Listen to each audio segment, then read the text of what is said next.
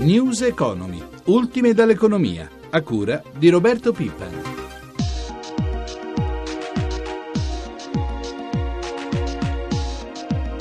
Lunedì 12 maggio 2014, buongiorno da Vittorio Cota.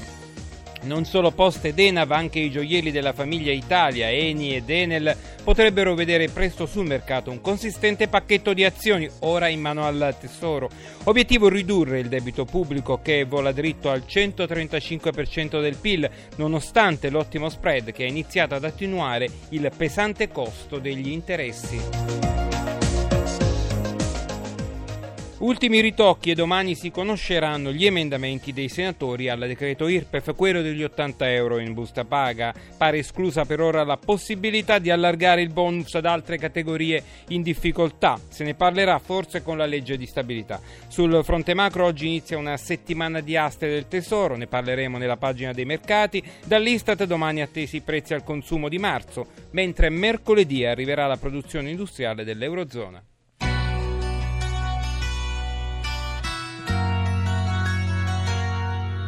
57 anni, laurea in ingegneria civile al Politecnico di Milano in Eni dall'84. Inizia in Agip come petroleum engineer tra l'85 e il 91, ha lavorato in Norvegia, Angola e Libia. Successivamente, tra il 93 e il 2001, ha ricoperto vari incarichi manageriali all'estero, sempre per il cane a sei zampe. Da gennaio 2012 a dicembre è stato direttore generale Gas and Power, sempre di Eni ovviamente, oggi è amministratore delegato di Saipem, azienda dell'Eni tra i più grandi contractor internazionali dell'industria petrolifera.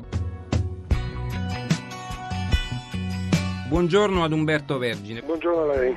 Per Saipem, dopo le note vicende del 2013, il crollo del titolo in una sola seduta del 34% su un profit warning, le inchieste giudiziarie, come sta andando il 2014? Ma il 2014 si è aperto positivamente per Saipem, sicuramente dal punto di vista commerciale. Eh, come sa abbiamo annunciato in questi primi due trimestri dell'anno già un monte ordine molto elevato, soprattutto nel secondo trimestre, siamo arrivati a un totale vicino ai 12 miliardi di euro che per noi è quasi il totale dell'obiettivo che ci davamo per l'anno in corso. Però detto questo, il 2014 rimane per noi ancora un anno di transizione, una transizione che potrà essere facile o difficile, eh, breve o meno breve, a seconda di come gestiremo i contratti che abbiamo ereditato e che vengono dal periodo di crisi del 2009-2010. Ecco, ci sono segnali di ritorno di fiducia dei mercati, lei ci ha detto di questi contratti, eh, ma anche per quanto riguarda il titolo eh, le cose vanno meglio? Beh, la performance del titolo dall'inizio anno è stata decisamente buona anche questa, siamo aumentati quasi del 30% e la metà circa di questo solo nell'ultimo mese. Eh, chiaramente nei mercati c'è spesso anche una volatilità che va poi vista sui tempi più lunghi, però direi che ehm, quello che si è visto bene è che la gravità eh, magari differente, ma la tipologia di problemi che noi abbiamo avuto e che abbiamo dichiarato al mercato lo scorso anno non ha lasciato indenne molti dei nostri competitors e quindi la credibilità di Saipem si gioca oggi proprio sulla, sulla trasparenza ma anche sulla qualità della ripresa che stiamo offrendo come performance nel nostro, nel nostro, settore e il mercato questo mi sembra lo riconosca. A livello globale, su quali mercati puntate maggiormente? Ma le aree in cui abbiamo vinto i grossi contratti recentemente, quindi eh, il Caspio, il Medio Oriente, eh, l'offshore brasiliano, rimangono per noi delle aree importanti, però Saipem è presente praticamente in eh, quasi dovunque, nel senso che noi lavoriamo dal Canada all'Indonesia, eh, dalla Russia al, al Sudafrica.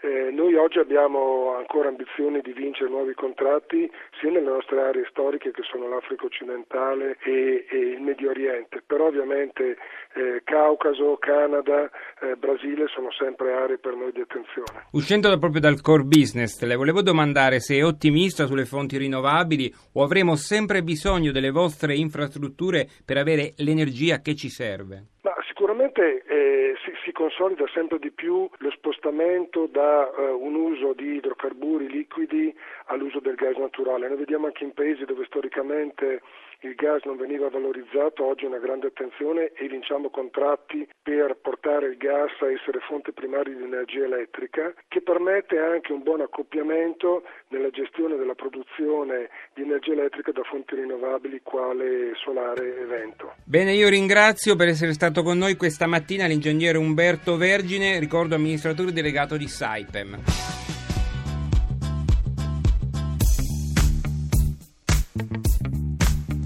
Si è tenuto a Palermo il primo forum terziario donna dal titolo Donne motore della ripresa e con noi Patrizia Di Dio, presidente del terziario donna di Confcommercio. Buongiorno, dottoressa Buongiorno Di Dio. a lei. Allora, il tema era appunto l'imprenditoria femminile nel terziario, nel comparto del terziario. Avete è stato fatto un report molto importante insieme al Censis come si è evoluta l'imprenditoria femminile dal 2009 al 2013 e sostanzialmente quanto ha pesato la crisi? La crisi sta pesando sicuramente molto in generale per l'imprenditoria del nostro paese. È inutile che ci nascondiamo dietro un dito, si assottiglia in generale la base imprenditoriale, ma eh, quello che registriamo è comunque una moria particolare delle, degli imprenditori con un meno 158.000 imprese pari a un meno 5%, di contro le donne, eh, sebbene registrano anche in questo campo delle, delle, flessioni, però sono stati inferiori in termini sia assoluti, con meno 47.000 imprese, che relativi con un meno 3,5%. Però questo effetto comunque di resistenza maggiore da parte dell'imprenditoria femminile che abbiamo eh, registrato con questi dati porta tra l'altro per il nostro Paese eh, un tasso di maggiore femminilizzazione della nostra imprenditoria, quella dei nostri comparti che sono quelli del terziario, del servizi, del commercio, turis- del turismo e porta al 30,1% la quota delle imprenditrici attive nel nostro settore. Ciò significa che oggi un'impresa su tre è donna e ciò significa che comunque è una componente vitale, estremamente vitale e positiva del nostro paese, ecco perché noi abbiamo la visione prospettica del futuro che a nostro parere può rappresentare una delle soluzioni per rimettere in moto e riprendere la vitalità del nostro paese, far sì che puntando sulle donne si possa riavere quella ripresa tanto attesa per il nostro paese. Grazie a Patrizia Di Dio, presidente terziario donna di Confcommercio. Grazie a voi, buongiorno.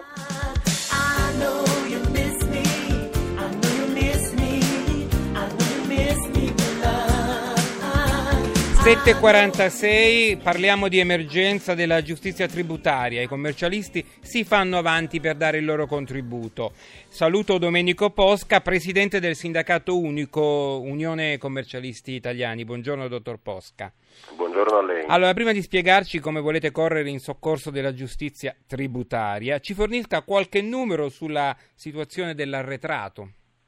Beh, guardi, la giustizia tributaria ad oggi conta circa 700.000 giudizi pendenti per un controvalore complessivo di circa 40 miliardi eh, e non solo quella tributaria, eh, quella che fa mh, paura, ma è soprattutto la situazione della giustizia civile con oltre 6 milioni di procedimenti in corso. Sì, ma voi vi occupate principalmente di, di tributi, cioè il vostro...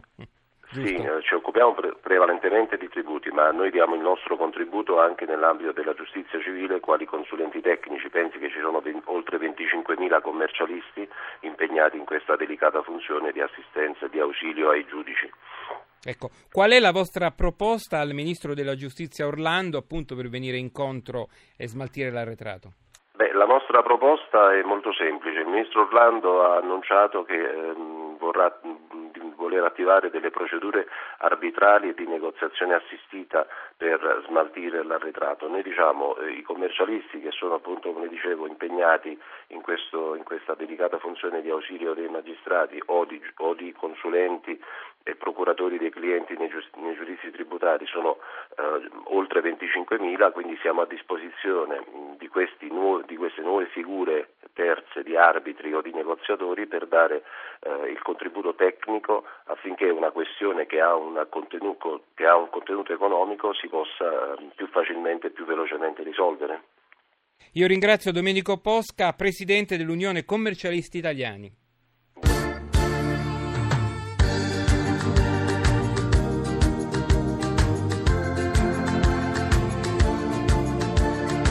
7.48 è il momento di andare in diretta con i mercati e con noi da Milano Giancarlo Zanella che salutiamo. Buongiorno Giancarlo. Sì, buongiorno. Allora, come di consueto partirei dall'andamento delle borse orientali.